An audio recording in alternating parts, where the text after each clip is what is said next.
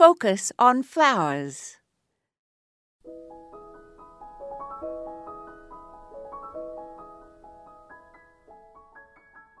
Most of us know that nasturtiums are a fun addition to salads because they provide a hot and peppery flavor.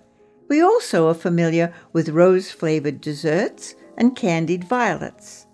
A great many different flowers have also been used as food garnishes.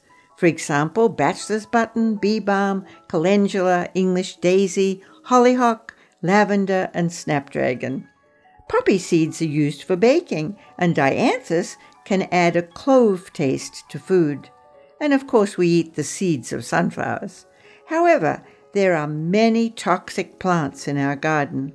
Also, it is a good idea to teach children never to put any plant material in the garden into their mouths.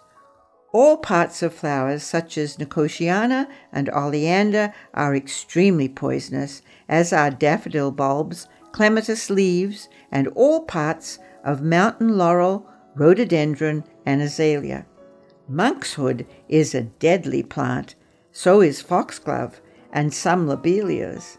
And of course, no one with young children should grow datura, commonly known as angel's trumpet.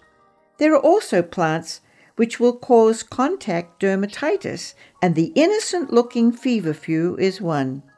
We love flowers, but we should always just look at them, but not eat them, as some may also have been exposed to chemicals.